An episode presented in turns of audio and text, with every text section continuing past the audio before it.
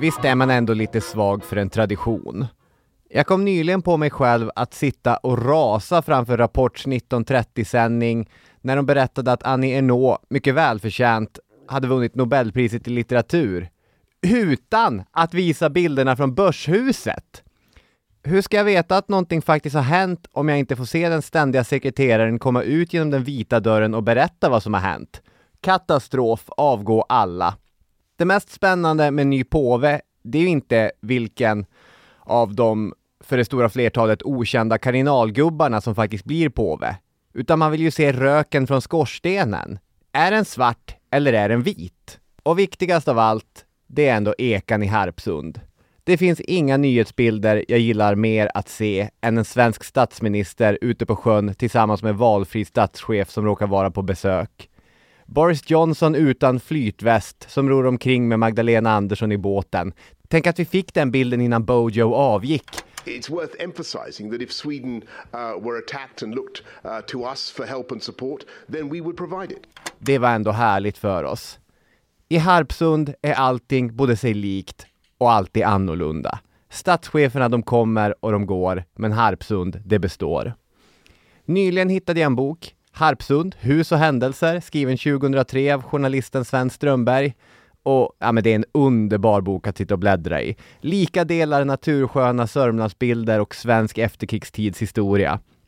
Så först tänkte jag att vi gör ett gottepåseavsnitt med de bästa anekdoterna från decennier av svenska statsministrar på Harpsund. Men när jag satte mig ner för att skriva om Tage Erlander hade jag helt plötsligt fått ihop stoff till, ja, mer än ett avsnitt egentligen. Låt gå, varför ska man döda sina darlings egentligen? Den man älskar lägger man orimligt mycket tid på, som ordstävet borde lyda. Och Erlander var ju statsminister i 23 år. Att ge honom lika mycket tid som Ola Ullsten, det är orättvist.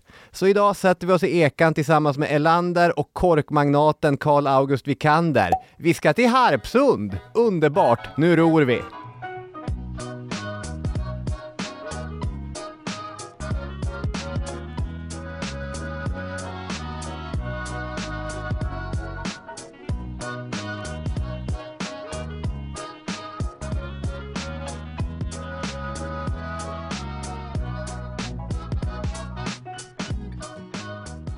Det stämmer. Välkomna till eh, Historiepodden. Ja! Och ja, eh, man skulle ju hemskt gärna varit en fluga på väggen under det där rapportinslaget. Eventuellt vid andra rapportinslag också då. Om det är så här du brukar reagera så fort inte rätt bilder kablas ut. Ja, men visst är det ett jättekonstigt redaktionellt val att inte visa den ständiga sekreteraren som berättar vem som har vunnit Nobelpriset. Ja det brukar ju vara så det går till så att det var ju men jag har svårt att se att de tänkte på redaktionen att eh, det, här kommer, det här kommer folk sitta och koka över hemma i stugorna. Vi avstår från det bara för att skapa lite storm. Ja, men visst har jag ändå din stöttning här som traditionsvurmare att varför gå ifrån ett vinnande koncept? Absolut, och den här eh, röken från eh, skorstenarna måste ju också givetvis visas. Det är ju Ja, det hade ju varit märkligt om man inte gjorde det där.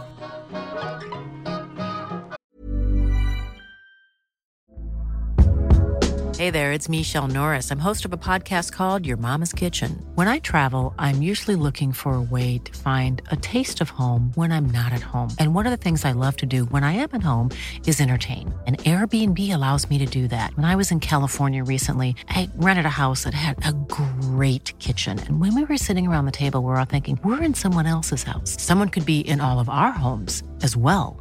If you have a home, but you're not always at home, you have an Airbnb. Your home might be worth more than you think. Find out how much at airbnb.com/slash host. Hiring for your small business? If you're not looking for professionals on LinkedIn, you're looking in the wrong place. That's like looking for your car keys in a fish tank. LinkedIn helps you hire professionals you can't find anywhere else, even those who aren't actively searching for a new job but might be open to the perfect role. In a given month, over 70% of LinkedIn users don't even visit other leading job sites. So start looking in the right place. With LinkedIn, you can hire professionals like a professional. Post your free job on linkedin.com/people slash people today. Millions of people have lost weight with personalized plans from Noom, like Evan, who can't stand salads and still lost 50 pounds. Salads, generally, for most people, are the easy button, right? For me, that wasn't an option. I never really was a salad guy. That's just not who I am. But Noom worked for me. Get your personalized plan today at Noom.com. Real Noom user compensated to provide their story. In four weeks, the typical Noom user can expect to lose one to two pounds per week. Individual results may vary.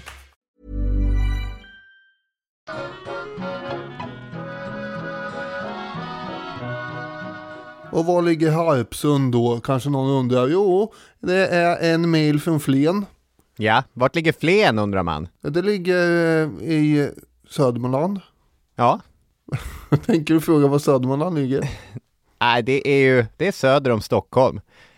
En kul grej med att vara i ett förhållande, egentligen alldeles oavsett om det är ett vänskaps eller ett romantiskt förhållande, det är ju alla de olika grejerna man tvingar på varandra, Jaha. som i sin tur i någon mening blir ens eget. Om jag inte hade lärt känna dig Daniel, då hade jag aldrig varit och snurrat i dina delar av Östergötland. Jag hade inte haft någon relation till Söderköpings broöppningar eller Ringarums jordbruksvidder. På samma sätt, om jag inte hade träffat min fästmö så skulle jag aldrig ha röjt omkring så mycket i Sörmland som jag gjort de senaste åren. Hon, eh, hon kommer ju från södra Stockholm och är ganska radikal i sin uppfattning om Sörmland. Om vi råkar befinna oss i en lite tristare miljö kan hon säga, det här ser typiskt uppländskt ut. Medan vilken ljus vacker blandskog som helst nästan alltid betecknas som sörmländsk. Och alltså jag avfärdar inte Uppland kategoriskt nu, men jag har blivit påverkad i att tycka att Sörmland är ju nästan orimligt fint. Det ligger ju idyll efter idyll där, vilket är min omväg till att säga att, som du nämnde, i Flens kommun, strax nordväst om självaste Flen, så ligger en riktig idyll, en herrgård. Den heter Harpsund. Ja, och nu ska vi snart eh, prata om vad Harpsund eh, har för bakgrund och så. Men först, är det Nora som du har höjt till skyarna? Nora är ju också en idyll. Ja, Men det är ju en liten träkåkstad. Det är ju en annan typ av idyll än ett gammalt säteri. just det. Men är det inte också du som har totalsågat Flen under ett stopp där vid något tillfälle? Nej, det kan jag inte tänka mig. Nej, jo, det är du alltså, jag tror det. Du, du sa att det var så himla tråkigt och trist och grått och här vill man ju inte stanna längre än Nej, du tänker på en annan ort med samma, samma antal stavelser, men jag vill inte säga den orten för att jag, det, det var så impopulärt den gången jag sa det. Hos mig då. Nej, det var ju live inför publik. Ja, jaha, aj, aj, aj, aj, just det. Ja, men då var jag rätt ute med att det var du som hade trampat i någon form av klaver igen. Ja, Men absolut inte om Flen. nej. 1380 har vi den första noteringen om Harpsunds existens. Det här Ja. tänkte man kanske inte att man skulle börja på 1300-talet när vi pratar om Melander. Men, men vi kommer till Lander vartefter här. Eh, och det där är då en eh, affär mellan en Jon Skräddare och landets eh, rikaste person på den tiden, Bo Jonsson Grip. Det, det säljs det här Harpsund och det, då finns det en notering om det. Sen är det i adlig ägo genom seklerna. Mm, det blir säteri på 1560-talet har jag läst mig till. Mm. Ätten Stålarm äger godset på 1600-talet framförallt. Då, då är det en Axel Stålarm som eh, tycker att eh, ja men det här, det kan lika gärna få heta Axelsberg. Eftersom jag heter Axel. Så det var inte alls egenkärt. Och sen hette det där ganska länge. Under 1800-talet så är det ätten Sparre af Rossvik som äger Harpsund eller Axelsberg. Och i slutet på 1800-talet då händer ju något som kännetecknar tidsandan. Adeln fasas ut och in kommer de nyrika borgarna. Kapitalet kommer springande i ytterbana på upploppet. Bärandes på stora säckar med sådana här eh, dollartecken, vet jag inte, men eh, myntpåsar som Joakim von Anka hade. Och då är det en Hjalmar Vikander som köper gården 1902. Vårat gamla skämt som eh, går ut på att vi, är, vi kan inte vara så smala här va, i, i podden att, Nej. att vi skulle göra avsnitt om korkhandeln i Halland. För övrigt eh, ett påpekande som eh, någon skrev någonting om på Facebook-sidan för inte så länge sedan. Det här var ju flera år sedan vi pratade om det här. Och Ja. det där gick ut på att vi fick tips om saker och ting vi skulle göra avsnitt om. Och, och och då sa vi, vi kan inte, vi kan inte grotta ner oss i alla möjliga små fenomen som finns. Inte ens den här podden kan göra avsnitt om Hallens korkhandel. Nej, och det gör vi inte heller för eh, Hjalmar Vikander som nämligen var korkhandlare kom ju faktiskt från Östergötland. Just det. Men det börjar ju tangera något åt det här korkhandlarhållet nu, det, det är ju så. Vem hade anat att det fanns så mycket pengar i kork? Ja, alltså vårt skämt eh, om att korkhandeln skulle vara mindre intressant är ju lite naiv för att korkhandeln var ju tämligen stor ändå Ja. eh, för eh, 1900-talet.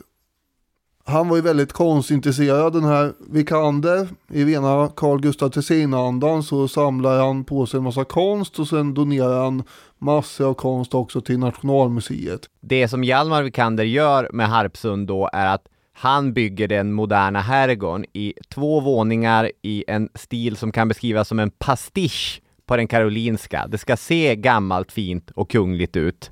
Det är nästan lite symboliskt för den här borgarklassen, om man så vill.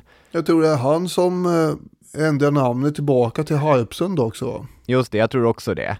Så då har vi den här paranta herrgården i de stora omgivningarna, 1600 hektar eller så. Sen kommer hans son, Ja, eh, och eh, kommer att ta över både företaget och vartefter Harpsund. Och han levde ju ungefär i samma stil som eh, fadern, förutom att driva den här familjekoncernen AB Vikander korkfabriker så satt han också med i massa styrelser. Det var Handelsbanken och Ericsson och sånt där. Han kallas ju för Korkkungen, den här Karl August. Och eh, var ju alltså en av sin tids eh, stora svenska industri och finansmän. Även fast han är tämligen okänd för just det nu för tiden. Han kallades Korkkungen i media och så, men för de som kände honom så var han Charlie. Ja, just det. Eh, Det är ju så det brukar gå till i- i de här kretsarna. Kanske att man har, något, man har något annat smeknamn. Han var ju väldigt intresserad av motorer och eh, flyg och sådär snarare än konst. Även om det fanns ett visst intresse för det med eventuellt.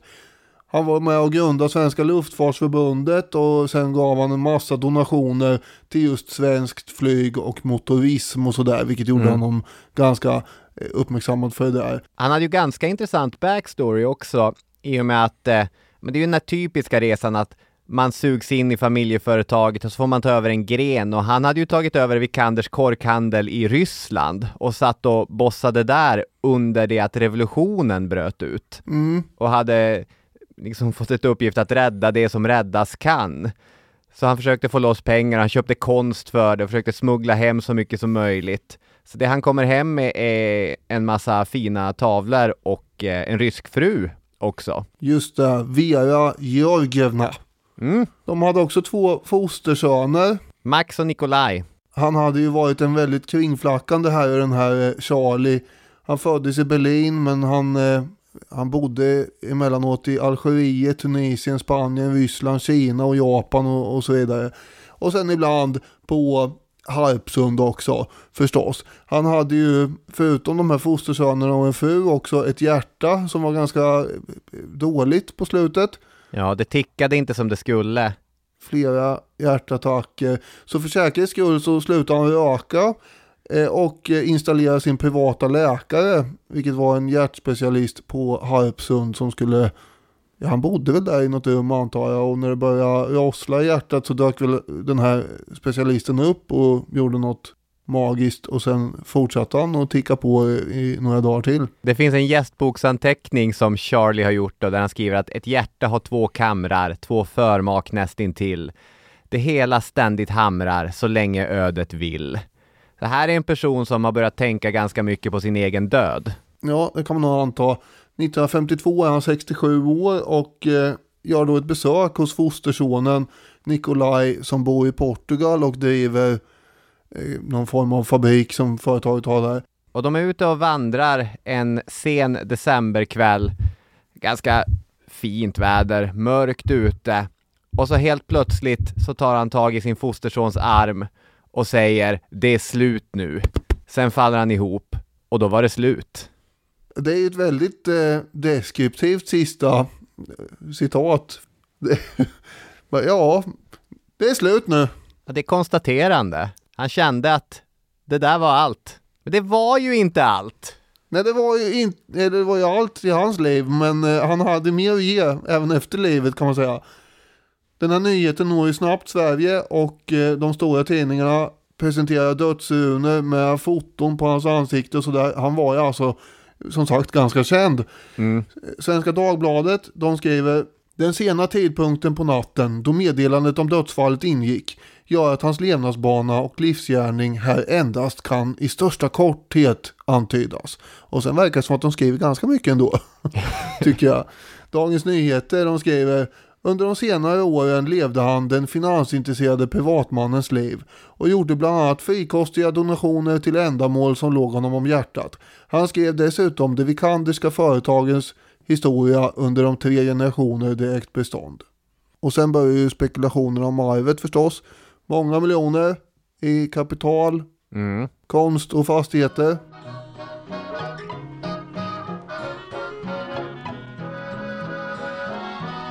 Och det är ju fastigheter som är det relevanta här, för det som gör att Hjalmar Vikander är lite mer känd idag än många andra av hans, eh, hans samtida företagsledarkompisar var ju att han i sitt testamente hade skrivit in någonting otippat.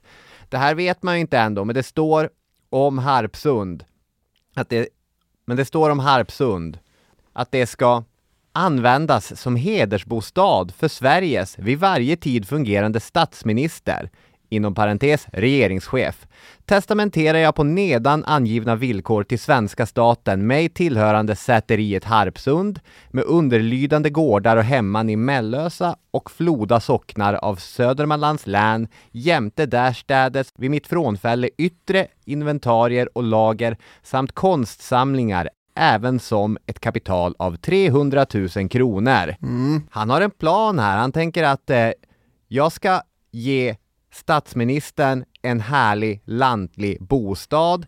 Jag ska ha lite kapital så man får en ränta för att avlöna personal och hålla efter godset och så. Och jag vet inte, det är väl lite grann som eh, de amerikanska presidenternas Camp David. Man behöver en rekreationsbostad för den sittande regeringschefen. Ja, det är ju. Eh, vi kommer väl till det, men annars är det den brittiska premiärministerns eh, checkers som är någon form av eh, ja, sommarbostad åt eh, premiärministern i, i England. Alltså, det här hade ju börjat läcka, det här om Harpsund. Ja, det är rykten nu. Och eh, statsminister Erlander, han eh, blir mycket överraskad sen då när testamentet verkligen offentliggörs den 10 januari. Och ändå hade han ju då alltså hört talas om det här långt tidigare. Det vet man eftersom han hade skrivit en dagboksanteckning om det här 1951. Och då skriver han att Notin, alltså Torsten Notin. Aha. Han hade suttit i socialdemokratiska regeringar före andra världskriget och under, det här ser vi alltid när Torsten Notin kommer på tal, men och under andra världskriget hade han lanserat sig själv som en stark man, redo att axla regeringsansvaret. Ja. Sjukt svår snubbe att få grepp om. Men eh, det är Torsten Notin som har läckt lite info till Elander. Ja, han var ju då överståthållare i Stockholm och eh, vi brukar väl också, eller i alla fall jag, eh, påpeka att det är Reine Brynolfsson som spelar honom i den här eh, julserien från förra året.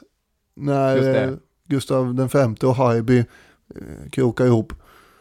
Då skriver i alla fall eh, Elander, Notin berättade vidare att han relaterade mina funderingar om vårt politiska läge för någon jäkla korkvikander som bekostat Notins Italienresa och som ämnade skänka sin gård till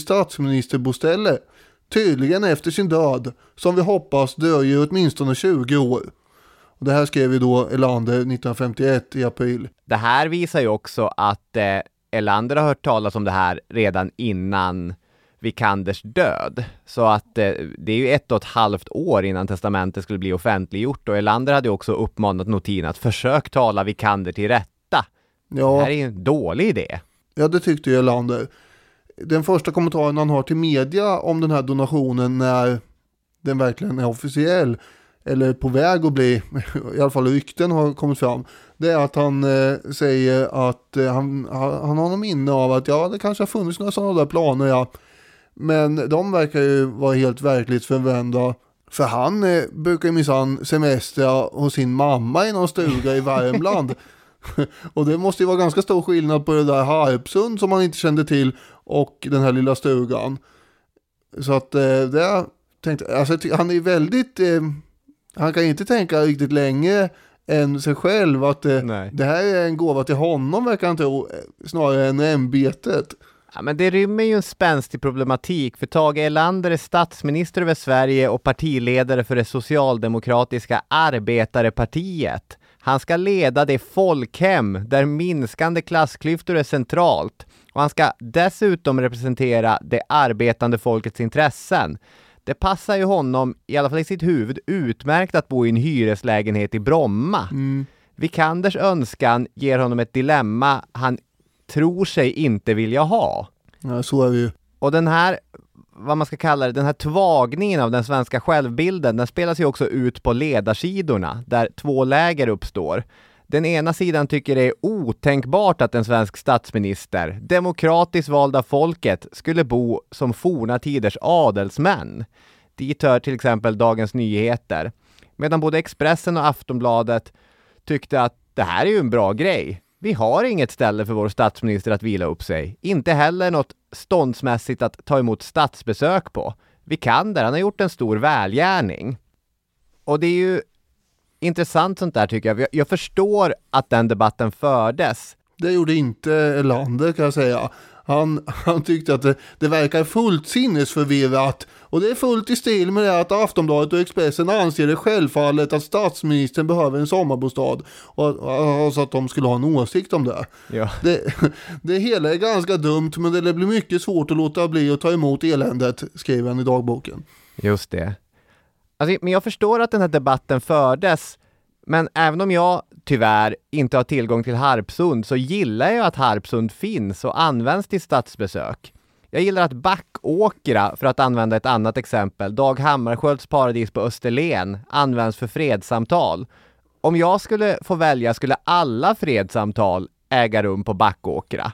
Alltså det är ju mer demokratiskt riktigt att så här otroligt vackra platser används för statens viktiga åtaganden än att någon nyrik nätläkarentreprenör köper upp det.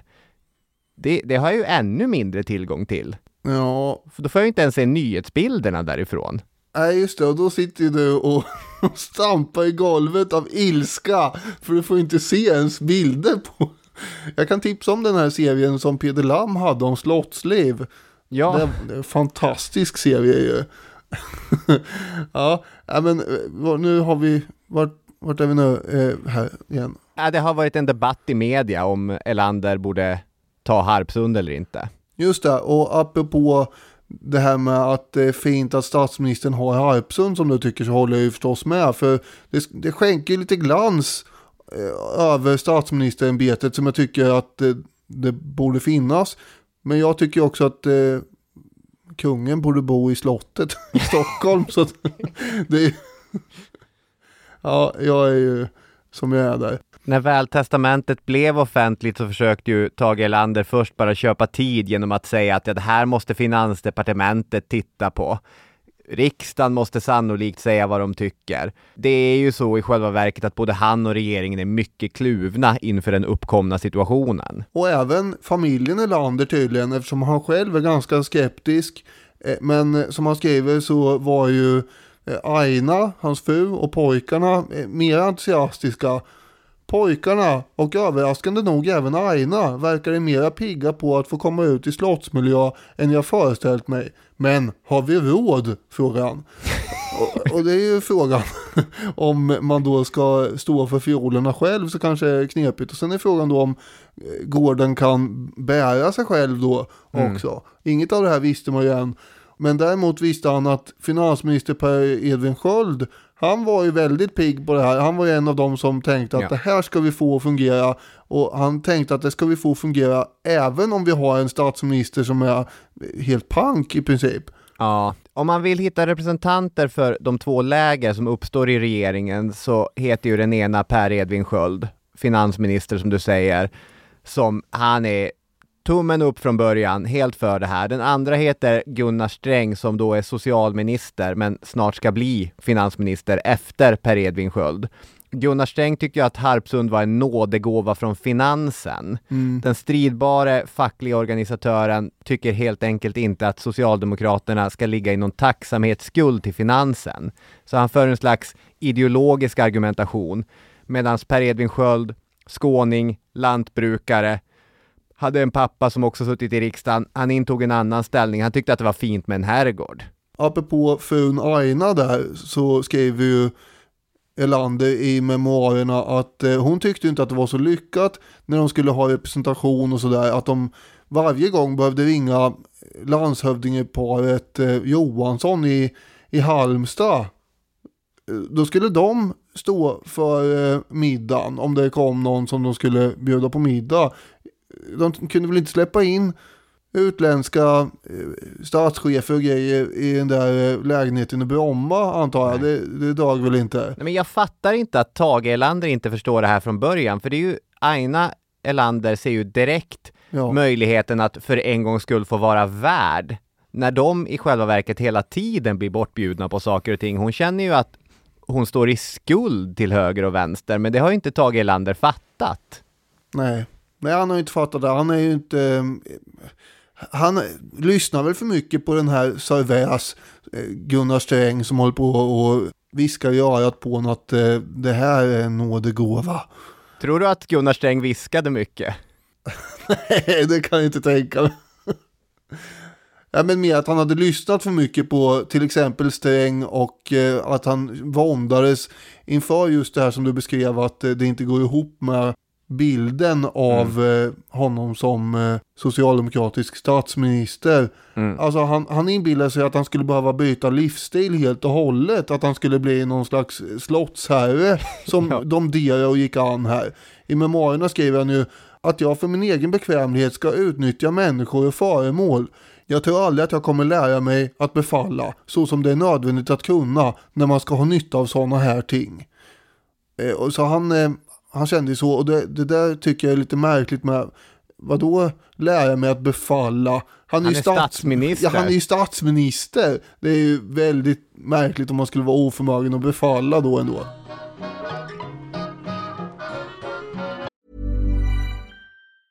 I'm Sandra and I'm just the professional your small business was looking for. But you didn't hire me because you didn't use LinkedIn jobs. LinkedIn has professionals you can't find anywhere else, including those who aren't actively looking for a new job but might be open to the perfect role, like me.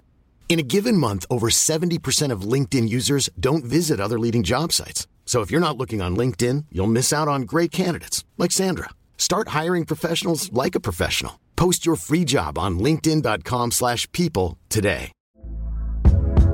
Hey there, it's Michelle Norris. I'm host of a podcast called Your Mama's Kitchen. When I travel, I'm usually looking for a way to find a taste of home when I'm not at home. And one of the things I love to do when I am at home is entertain. And Airbnb allows me to do that. When I was in California recently, I rented a house that had a great kitchen. And when we were sitting around the table, we we're all thinking, we're in someone else's house. Someone could be in all of our homes as well.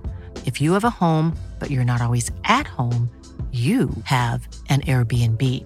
Your home might be worth more than you think. Find out how much at airbnb.com/slash host. Millions of people have lost weight with personalized plans from Noom, like Evan, who can't stand salads and still lost 50 pounds. Salads, generally, for most people, are the easy button, right? For me, that wasn't an option. I never really was a salad guy. That's just not who I am. But Noom worked for me. Get your personalized plan today at Noom.com. Real Noom user compensated to provide their story. In four weeks, the typical Noom user can expect to lose one to two pounds per week. Individual results may vary.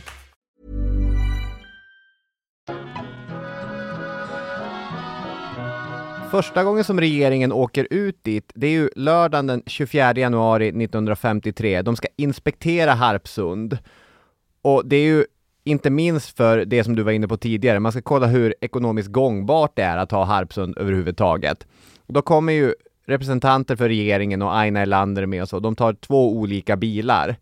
Och det första som händer när de kliver ut ur bilen är att Per Edvin Sköld ropar Tage, vi tar det! Vi tar skiten! Så han är ganska tydlig med hur han ställer sig till det här. Men det är en massa ministrar som åker med. Viktigast av alla är jordbruksministern Sam Norup som har fått i uppdrag att undersöka om jordbruket är lönsamt eller om Harpsund kommer bli ett finansiellt slukhål för staten. Mm. Och Norup som är skåning, han med, han går omkring och sparkar i marken och konstaterar att jordarna är magra, men eh, ja, korna, de är feta och välskötta. Och Ja. skogen, den såg ännu mer lovande ut ur ekonomisk synpunkt. Sköld i alla fall, han är så entusiastisk att han tycker att man kan acceptera det hela och sen kan man använda Harpsund även utan att statsministern är där. Vi kan Ja. ha möten, kurser. Helt plötsligt framstår Harpsund som en mer exklusiv kursgård i LOs regi än en Ja. statsministerbostad. Han springer iväg lite grann med sin entusiasm här Sköld. Han är väldigt, han vill ju att det ska vara som det här Checkers, eh, om det nu uttalas så, ungefär som eh, Nixons hund förresten, eh, i England då. Men sen tänker han ju också att det ska användas till allt det här andra. Och, och det hade ju väl kanske inte Vikander tänkt, vilket eh, då påtalas i eh, olika tidningar. Det här är ju våld på en död mans sista önskan, dånar DN och sådär.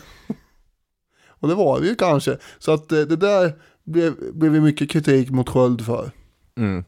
Och han kommer ju efter möten med Vikanders änka också backa från den idén. I samband med det här första besöket så är det en massa journalister där också och Elander han eh, uttrycker att han är väldigt imponerad över den här eh, byggnaden och, och gården och sådär. Så att han, han verkar ju, han verkar ju nu när han har sett det tycka att det, det var ganska fint ändå. Det är väldigt fint. Men han har också en liten eh, orolig tanke och här förstår jag honom att han tycker det känns konstigt att flytta in i en bostad som en annan person har inrett och samlat och byggt för sig själv. För det är ju den Vikanderska konstsamlingen och det är allt porslin och det är allting. Och det där kan man ju fatta själv. Du Daniel som gillar ståtliga hallar, stora tavlor och vackert gammalt porslin. Vilken fantastisk hall, säger Peder Lam varje gång han kommer in i ett slott där. Ja, men hur skulle du känna inför tanken på att flytta in i en främmande herrgård och bo där bland alla grejer som någon korkhandlare har samlat ihop? Ja, jag skulle ju älska det antagligen. Jag skulle väl ta med lite grejer in eventuellt, men det får man ju göra i Harpsund med, installera en dator och sådär. Men eh, nej, det här hade jag inte haft något emot antagligen. Ja, Elander ty- tyckte att tanken kändes främmande. Sen kommer vi ju se att verkligheten blir en annan.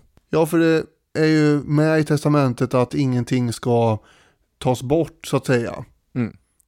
Av konsten och eh, inventarien och möblerna.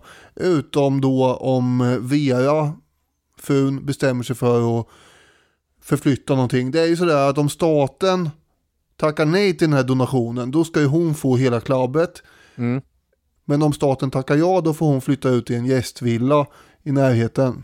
Just det. Och riksdagen kommer ju välja att acceptera gåvan 1 juli 1953. Och med det så har vi fått en ny statsministerbostad i Sverige. Ja, utan telefon med tillhörande abonnemang. För det tog Vera med sig direkt när hon var tvungen att flytta. Bara, Jaha, den här ska jag ha. Och knalla ner eh, till eh, den där andra byggnaden med det där. Och så fick man då skaffa ett nytt abonnemang om man skulle göra Harpsund kontaktbart. Det dröjde fram till hösten 53 innan makarna Elander provade på hur det kändes att hänga lite på Harpsund. Och det första man gjorde var att man bjöd över sin gode vän Herbert Morrison som var före detta finansminister för Labour i Storbritannien då. Och hur kändes den där första vistelsen? Jo, Det smakade fågel. Morrison, han är på toppenhumör och berättar roliga historier. Ger komplimanger. Säger hur fint allt är och hur god maten är. Den nyanställda föreståndarinnan Maja Söderström, hon är förtjusande. Och maten som kokerskorna lagar, den är smaskig. Egentligen är det enda smolket i glädjebägaren att Morrison hela tiden kommer in på NATO och tycker att Elander har kork i skallen som inte vill ta in Sverige i försvarsalliansen. Ja, man ser framför sig hur de har skojfiska samtal eh, hela tiden så här. Men rätt vad det är så stannar han upp med någon form av bekymrad min och, och tittar ner i golvet och sen tittar upp och stirrar på Ölander och säger att det var ju mycket märkligt det här ändå med att ni inte ska vara med i NATO. Och sen fortsätter munterheten igen. Det är ungefär så jag ser på att situationen var, verkar det som. Ja, precis. Som Strömberg skriver i sin bok. Man anar en förtjust Elandersk uppsyn när han strax efter midnatt avslutar dagboksskrivandet uppe i sitt nya arbetsrum. Vi får se om inte Harpsund blir ganska drägligt. I memoarerna har han ju också då, som för att försvara sig, att han faktiskt använder Harpsund skrivit vi kunde inte anständigtvis än en gång be landshövdingeparet i Halmstad ta hand om honom. så, så tydligen har de då inhyst den här Morrison hos eh, sina kompisar i Halmstad tidigare. Elander, han hade ju alltid underskott på tid kan man säga. Mer eller mindre jämt kände han sig ju pressad och konstant flåsad i nacken av att han skulle hinna med något annat än det han gjorde för tillfället. Lite småsjuk också. Ja, exakt och det ställer ju till det förstås. Nästan som att han skulle vara med i historiepodden. Ja. Det är, ja men det är, vi har tidsbrist. Det, det är hektiskt hela tiden och man känner sig lite krasslig. Hela tiden. Ja, ja, ja men det är nästan. Det är ju säkert lite mer betungande att vara statsminister ändå. Jag hoppas det. Men eh, det, är ju, det finns något där, det håller jag med om. Han klagar ju i alla fall över att han är utarbetad och trött och har ryggproblem och allt möjligt. Men enligt honom själv så är det då tre saker som gör att han får energi och optimism ändå här i början på 50-talet. Att fortsätta. Vilka är de tre sakerna? Den ena kan ni då förstå, det här är ett avsnitt om Harpsund. Det är Harpsund som kommer ge Tage Elander ny energi och en slags eh, fast punkt i tillvaron. Där har han en plats han kan slappna av, där han kan läsa böcker. Men han har ju också en ung begåvning som samtidigt är en intellektuell sparringpartner och en idoliserande lärjunge. Olof Palme har kommit in i Tage Erlanders liv och Palme och Harpsund är tillsammans med det livsviktiga samarbetet med Bondeförbundet de tre sakerna som räddar Tage Erlander från att springa rakt in i väggen. Ja, det kan man nog säga. Han börjar ju faktiskt tillbringa varenda helg på Harpsund. Och dessutom påsk och jul och somrarna. Han är aldrig i den där stugan i Värmland längre. Hans mamma, Nej. jag vet inte, hon kanske fick komma dit ibland i och för sig. Han är inte det. Och när Strömberg sammanställer ett potpurri av dagboksanteckningar, då märker man att det är ganska trevligt för Elander. Mm. Den 14 september 53, en vederkvickelsens dag på Harpsund. Kanske det inte blir så heltokigt till slut i alla fall.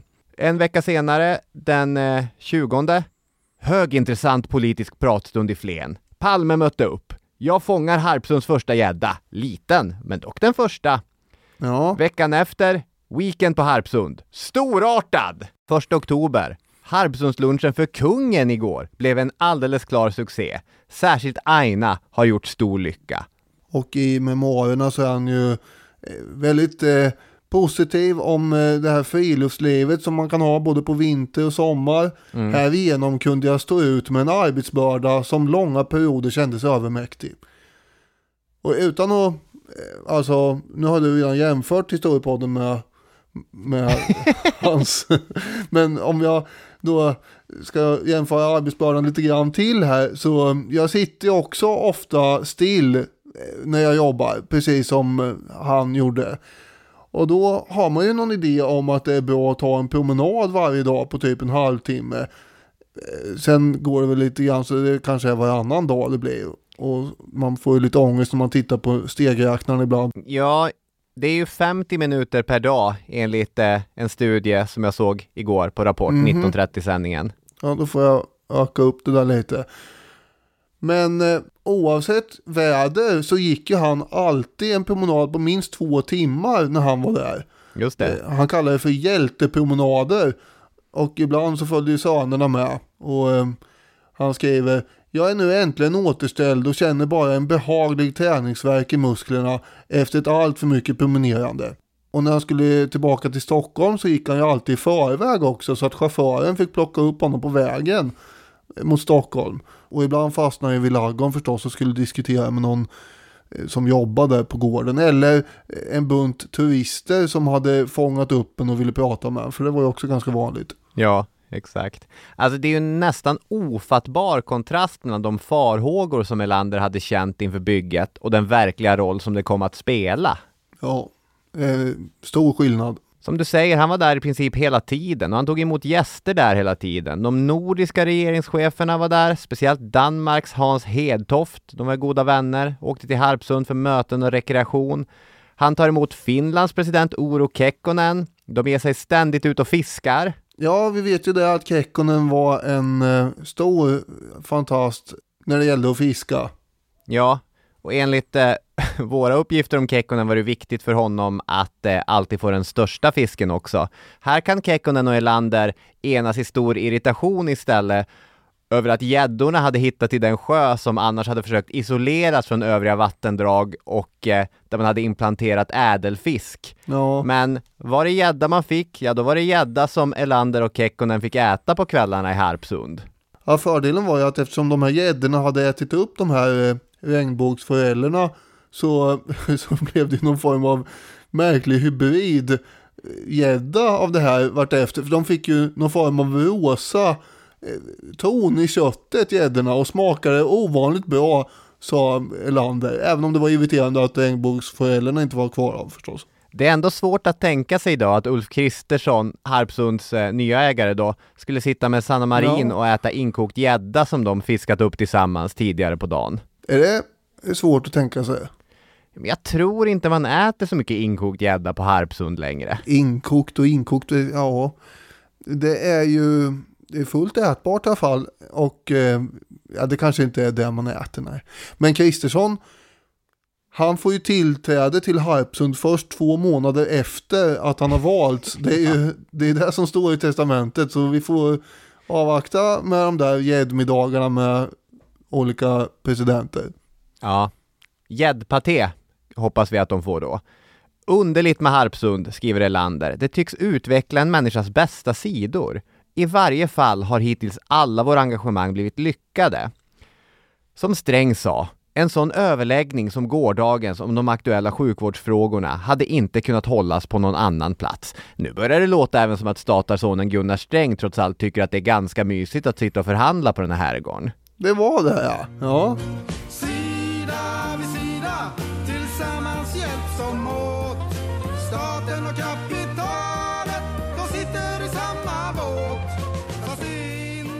Sida vid sida, tillsammans hjälps de åt. Staten och kapitalet, de sitter i samma båt, hörde vi Blå Tåget, eller om de fortfarande hette Gunderhägg på den tiden, sjunga 1972.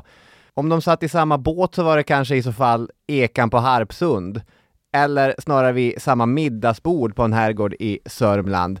Vi ska prata om kontakter mellan eh, regeringen och kapitalet. Ja, det brukar kallas för Harpsundsdemokrati det där.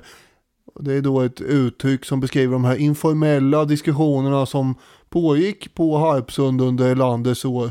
Särskilt de här tio åren mellan 1954 och 64 då. Mm. Erlander och Palme de försökte ganska målmedvetet att eh, förbättra socialdemokratins relationer med näringslivet just. Och Sven Strömberg skriver Erlander kunde känna sig främmande inför det privata näringslivet och direkt misstro det. Men han var samtidigt inställd på att nå samförstånd och samarbeta på olika områden. Det fanns ett behov för den politiska maktens representanter att tala direkt med den ekonomiska maktens innehavare. Och ja, det är samma sak där. Det kanske inte hade varit så lätt eller tjusigt och så att bjuda in dem till den här lägenheten i Bromma heller. Nej, nej kanske inte. Eh, Ja, det, det här innebär i alla fall att Tage och Aina de håller ganska många Harpsundskonferenser och middagar med höjdare för näringslivet. Och jag blir lite varm i själen när jag läser om de här informella mötena på Harpsund ändå. På något sätt, det är representanter från två helt olika världar här som möts. Arbetarrörelsen som har kämpat sig till rösträtt för några decennier sedan och nu sitter på den politiska makten å ena sidan. Kämpat sig till rösträtt med hot om revolution. Får vi inte en röst och åtta timmars arbetsdag så kommer vi skjuta er. Hårdvinklat. Ja, ja, ja, det fanns delar av rörelsen som ansåg det, absolut. Jag vill bara påpeka att de eh, inte alltid har suttit i maktställning direkt. Nej, Vi har den gamla ideologiska fienden då å andra sidan den borgerliga ekonomiska makteliten vars främsta intresse egentligen alltid är att tjäna pengar eh, mer eller mindre oavsett vem det är som har den politiska makten. Och allt det här pågår i en elegant herrgårdsmiljö på 50-talet. Det är kristallglas och konjak och det är bollmande piper och, och skrockande miljonärer i mjuka fåtöljer hos statsministerns residens här. Och de främsta representanterna för de här två sidorna under de här decennierna, det är ju Tage Erlander och Marcus Wallenberg. ja, de är ju konstanter i den här perioden av svensk Ja. historia. Ja, de är ju verkligen där. Det, och det känns ju så himla... Det är bra med kontinuitet ibland. Eh, de kom ju bra överens och hade nära kontakt och Wallenberg han var ju på Harpsund många gånger. Och första gången bara några månader efter att Elander hade tagit över det. Ja, det är väldigt eh, kärvänligt i breven mellan Elander och Wallenberg. Det är broder, skriver Elander. Jag vill med anledning av vårt telefonsamtal bekräfta att jag är angelägen om att du på något sätt deltar i ett tankeutbyte om våra ekonomiska frågor med regeringen. Marcus Wallenberg i sin tur avslutar sina brev till Elander med Din tillgivne Dodde Wallenberg. Ja, det ser man.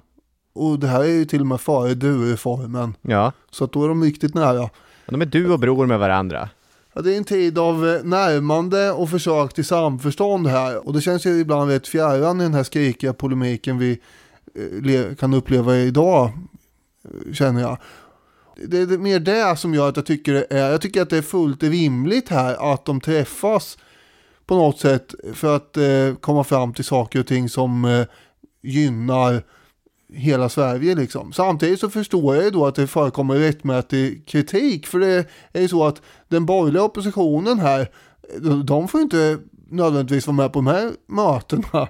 Folkpartisten Bertil Ohlin och högerpartisten Jan Hjalmarsson, de är ju inte överförtjusta i det här. Det var ju till och med Ohlin som hittade på begreppet Harpsundsdemokrati som någon form av eh, skällsord. Han står och dundrar. Kanske får vi så småningom en ny korporativ kammare som sammanträder på Harpsund. För liberalismen är det angeläget att verka för att den demokratiska folkrepresentationen och de stora organisationernas verksamhet inte sammanblandas. Nej, och de där vattentäta skotten mellan Liberalerna och eh, till exempel välfärdsföretagen kan man fortfarande se idag. Det vore exempelvis omöjligt att gå direkt mellan styrelsen för en friskolekoncern och Rosenbad. Ja, nej, det här skulle ju...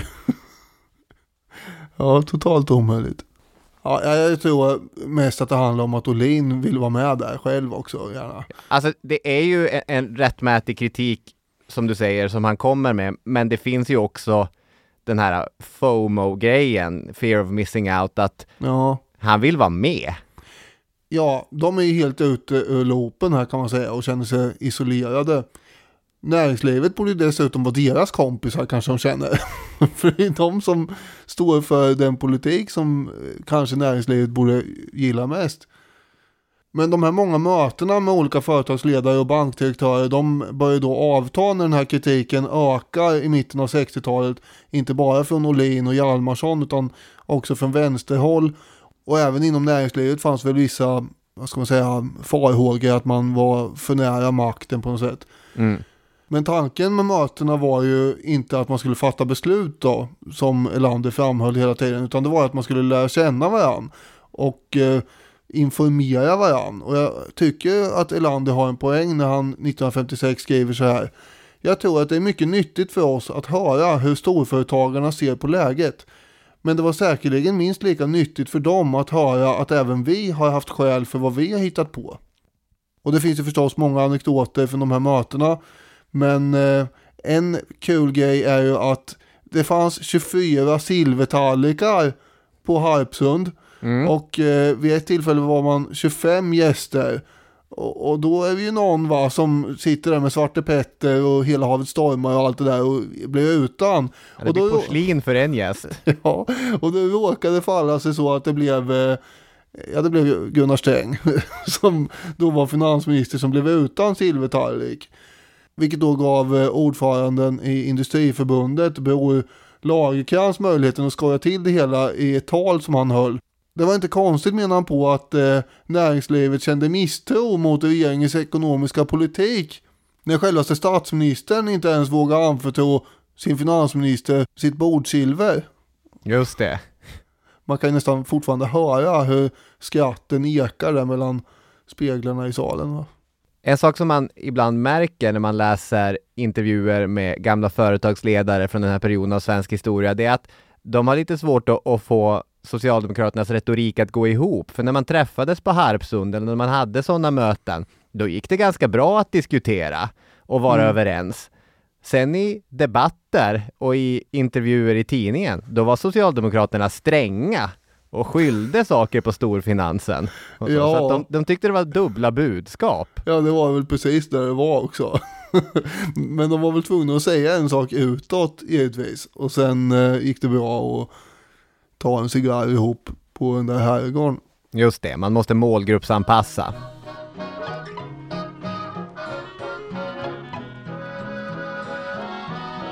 Det fanns ju heller ingen riktig säkerhet på Harpsund. I världens bästa land stod statsministern på bryggan med en kopp kaffe i handen och vinkade till turister som gick förbi. Egentligen fram tills dess att en norrländsk man som flyttat söderöver för att hitta jobb men ändå inte fått något jobb dök upp inne i huset och försökte med någon form av utpressning.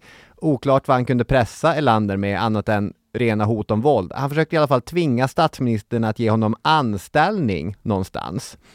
Och Erlander, han lyckades eh, kalla på Harpsunds inspektör som hjälpte till att desarmera situationen, varpå den här sinnesförvirrade norrlänningen kördes till sjukhus. Tydligen var man mycket noga med att tysta ner situationen, men säkerheten blev lite mer sträng efter det i alla fall. Det här är ju en situation som påminner väldigt mycket om drottning Elizabeth och Michael Fagan, mannen som 1982 under sitt andra inbrott i Buckingham Palace hastigt tittade in i drottningens sovrum. I The Crown-avsnittet som handlar om det här så sitter han ju vid drottningens säng och hon pratar med honom tills det att vakterna kommer. Så var det inte i verkligheten utan eh, när hon märkte att någon var där sprang hon iväg. Men det är ju en historia som påminner mycket mer om vad som hände i Harpsund, att Elander står och maler på med den här eh, mannen fram tills det att det kommer människor som kunde hjälpa honom. Ja. En annan sak som förmodligen däremot kanske inte har hänt om det inte är det jag ska anspela på det är ju att eh, i den här serien om Clark Olofsson så gör ju han inbrott där och så kommer Elander ut med en bössa och skjuter Mhm. mot en. Det, det har ju inte hänt kan jag inte tänka mig. Men det är mycket, Nej, det låter som en skröna. mycket skrönor i den där eh, Clark Olofssons liv i och för sig kanske. Ett speciellt spektakel som inträffade i augusti 1963 var ju när den brittiska konservativa premiärministern eh, Harold Macmillan var på Harpsund. Och då hade också högerpartiets Gunnar Heckscher bjudits in. Och Heckscher han skrev senare Elander visade sig inte bara som en älskvärd herre till Harpsund. Jag har för min del alltid föredragit värdinnan i den familjen, skjuter han in. Utan tydligen också mycket angelägen att markera att det inte fanns någon personlig motsättning. Så där kunde de två partiledarna komma överens ändå tydligen då. Och eh, den här brittiska premiärministern han fick då uppleva en klassisk svensk kräftskiva alltså. Och alltihop är noga återgett av den svenska ambassadören i London, en Hägglöf, som också var med. Han skriver arm i arm, vandrade de två premiärministrarna över de nyklippta gräsmattorna ner till Harpsundssjön. Det var inga storpolitiska frågor som dryftades. Tage berättade för Harold Macmillan och Alexander Holm hur kräftfiske går till i Sverige och hur den stygga minken jagar bort de älskade kräftorna. Och sen var det fototillfälle vid bryggan och Elander är på topphumör och säger till journalisterna att ja, ni hoppas väl att vi ska ramla i allihop här så det blir en bra bild. Och, och sen är det dags för snaps då. Och eh, det blir mycket snaps och den svenska statsministern han eh, tar ton på de första eh, snapsvisorna och det sjungs och dricks och applåderas och till slut så skriker då Macmillans fru Dorothy till sin man och hans kollega att nu pojkar måste ni sjunga, vi kan inte bara sitta här och klappa händerna hela tiden. Men de här två herrarna från eh, någon form av brittisk societet, de eh, kunde inte riktigt komma på vad de skulle sjunga, men sen kom de på att vi har ju gått på Eton båda två. Just det. Förstås. Tänka sig. ja, och då kunde de ju en sång därifrån, The Eton Boat Song. Och det blev ju väldigt roligt men också misslyckat eftersom de hade lärt sig olika varianter av den där sången. Och under middagen så eh, är det ännu mer alkohol förstås och Elander håller ett bejublat tal och den brittiske premiärministern han svarar då med ett eget tacktal. Först är det lite vimmelkantigt sådär och osäkert men han är ju brittisk premiärminister har gått på Eton och allt han hämtar sig snabbt och det utvecklas till ett storslaget tal tydligen då med stora ord om vänskap och samarbete och gemensamma kulturideal och fred och allt möjligt skriver Strömberg. Det är Harpsundsandan det. Ja, och, och Hägglöf, han eh, ambassadören, han skriver Många svenska ögon fuktades och den mitt emot mig sittande bokförläggaren Abbe Bonnier lät sina tårar flyta fritt.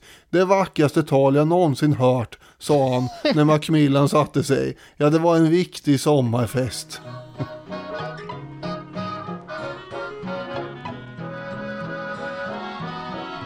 Det finns såklart rikligt med foton från den här första eran av Harpsund inom svensk politik, men de flesta är, som du säger, tagna ner vid bryggan. För det har inte riktigt satt sig den här traditionen med att man ska fota politikerna i någon eka. Att Elander och Kekkonen sitter i ekan på vissa fotografier, det är ju bara för att de är två fiskargubbar som håller på som fiskargubbar håller på. Just det. Utan den verkligt första spridda bilden i ekan, den tycks komma från en 60-talskonferens mellan delar av den europeiska socialdemokratin. Willy Brandt och Tryggve Bratteli var där till exempel. Och eh, mer radikala demokrater från USA, alltså amerikanska vänstermän. Och fyra av dem är ute i den där båten, bland annat Hubert Humphrey, mannen som förlorade presidentvalet mot Nixon 68. Han var en av dem. Den bilden, den eh, hade nog många internationella kändisar på sig för att eh, skickas ut i tidningar världen runt. Ja, och i Argentina så, så misstog man ju den där bilden för att vara något helt annat, nämligen eh, Ecuadors militärjunta. Det skrev ju Buenos Aires Herald eller vad den hette tidningen. Ja, ganska slappt journalistiskt arbete. Ja, lite. Men det är med ett mycket speciellt statsbesök som eh, Harpsundsekan blir den Harpsundseka som vi känner den som. Nu är det dags för Sovjetunionen att göra entré i avsnittet. Och den bullige, burduse, jovialiska och kallhamrade Nikita Khrushchev. Mm. 1964 kom ju han till Sverige och Harpsund runt midsommar. Han var ju mindre brutal än Stalin, men han hade ju helt klart drag som påminde om Stalin i sin personlighet. Hans humör kunde ju då vända på en femöring. Från älskvärd till totalt skräckinjagande. Eller från förtrolig till eh, hotfull när det inte passar. Men i kontakt med omvärlden så är han ju mycket mindre reserverad än vad Stalin var. Stalin skulle väl aldrig få för sig att bada bastu med en finländsk president till exempel. Eller sätta sig i en eka och ro omkring en svensk statsminister. Men Kusse, han kunde bjuda på sig själv och det gjorde ju sällan Stalin utanför sin krets. Det tillhörde ju inte vanligheten att Sverige stod som värdar för så här världsledares besök. Så enorma mängder poliser hade ju posterats ut i varje liten buske i Sörmland. Sjukhuset i Flen hade fyllt på med extra blod och Harpsunds personal hade fått ta diverse olika vaccin för att inte smitta ryssarna med någonting. Det här var på allvar. Fram tills dess att det inte längre var på allvar, då var det skoj. För de gav sig ut i ekan och Nikita Khrushchev, likt Boris Johnson, satte sig glatt vid årorna och rodde ordentliga tag. På den här kända bilden så har han ett brett leende på läpparna. Och Elander för sin del, han ser också glad ut. Om än med en viss sån här lättnad eller tveksamhet. Han är glad över att situationen är så avspänd som den är. Medan Khrushchev, han ser ut att vara glad på riktigt. Och det finns ju flera roliga anekdoter från midsommar 1964. En är ju hur Vikanders änka, som ju var rysk aristokrat och flytt undan bolsjevikerna, hon får inte röra sig fritt på området som hon är van vid. När hon skickar ut sin kokerska för att plocka grönsaker, då får inte hon komma åt grönsakslandet. Och allt det här på grund av en kommunist Ja, som ska ha ställt sig på bron och svurit långa haranger på ryska innan hon kastade sig in i en taxi och åkte tillbaka till Östermalm. och det är ju hur mycket poliser som helst på plats. Och eh, Khrushchev han lyckas ju då identifiera den enda poliskvinnan på plats. Ja, spänd situation för alla. Han ska ta hennes batong. Ja, och håller på och leker med henne. Till slut får ju då Elander rycka in och säga att man faktiskt inte får göra så här mot poliser. På herrgården så har Tore Wretman med sin personal från Operakällaren rekvirerats för att fixa middagen. Och det står också ett gäng poliser som ska provsmaka all dryck för att upptäcka eventuella förgiftningsförsök. Ja, det här blir ju som en slags version av eh, grevinnan och betjänten. De ska ju dricka av allting och äta av allting. Det blir ganska mycket de måste hälla i sig. Ja, det är ett tufft jobb för en del dryck går det åt på middagen. Och om eh, Storbritanniens premiärminister inte hade varit så vass på snapsvisor så är Sveriges utrikesminister Torsten Nilsson så otroligt vass på snapsvisor och sjunger med en så klar och tydlig röst att Khrushchev på studs tycker att de ska byta utrikesministrar med varandra. Andrei Grymyko, han sjunger ju inte en ton. Gärna, säger Elander. Jag har vant mig vid tystare utrikesministrar. Som din är tystare så passar det mig utmärkt. Ja, det är klassiskt det här att hålla på och sparka neråt på, på eh, underlydande när, när det är sådana här tillställningar tydligen. Besöket på Harpsund var ju någon form av final på det här mötet eller besöket i Sverige. Khrushchev hade ju tidigare varit i Göteborg och på lite olika ställen och ibland har han varit väldigt vresig. Till exempel när eh, frågan om Wallenberg dök upp. Då hotade han ju med att åka hem och det här var ju oerhört eh, oförskämt att börja fråga om Wallenberg och inte lita på det ryssarna sa. Det var också då han började mässa om Poltava. Ja just det, att om man inte skötte sig så kunde Poltava upprepas och sådär. Ja, och sen eh, svänger det igen då när han får komma ut till Harpsund och tycker att allting är jättetrevligt. Och det börjar serveras eh, dricka och sånt där. Han är ju också en bonde från Ukraina i grund och botten, eller en lantarbetare från Ukraina, så att här, han tycker sig vara i sitt rätta element.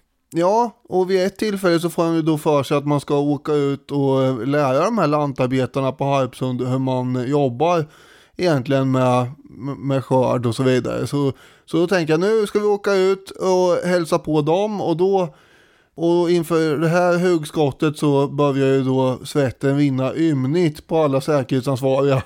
För det här hade inte ingått i några förberedda planer överhuvudtaget. Han kastar sig in i inspektörens PV.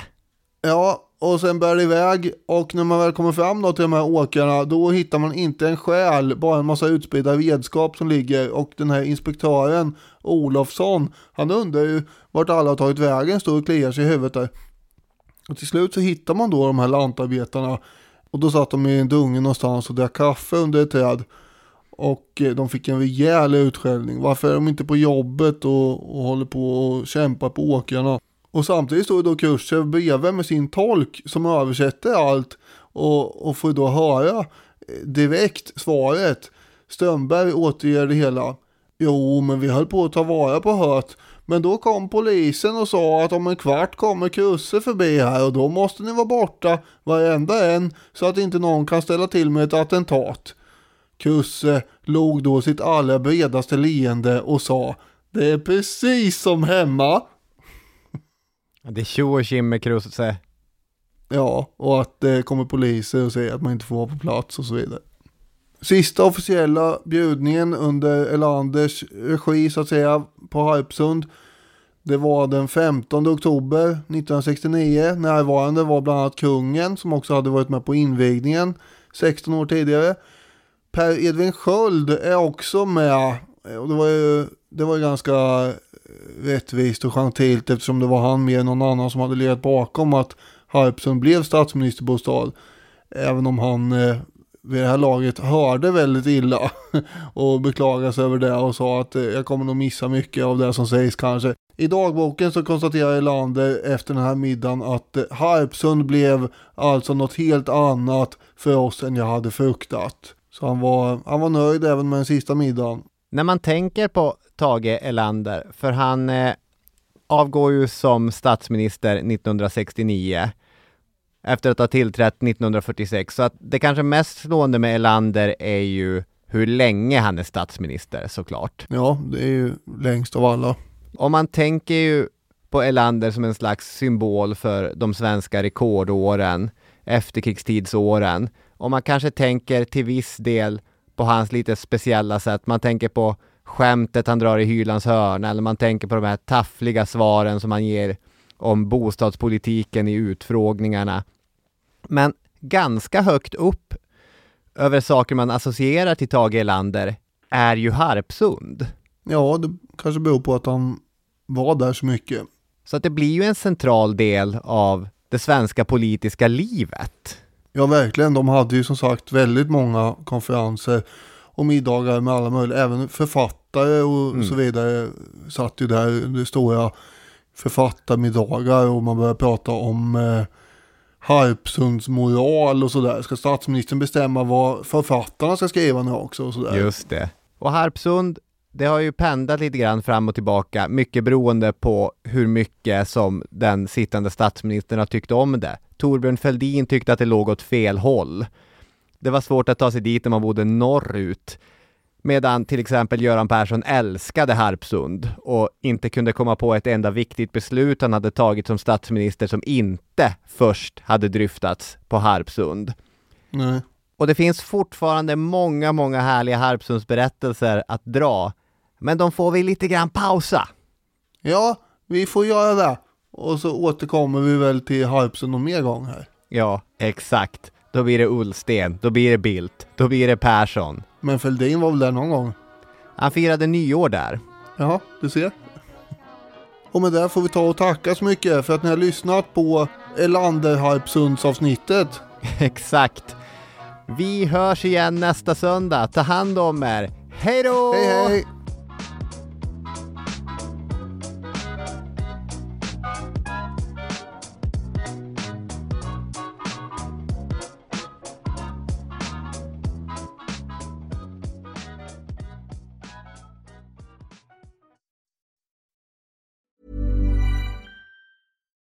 When you make decisions for your company, you look for the no-brainers. And if you have a lot of mailing to do, stamps.com is the ultimate no-brainer. It streamlines your processes to make your business more efficient, which makes you less busy.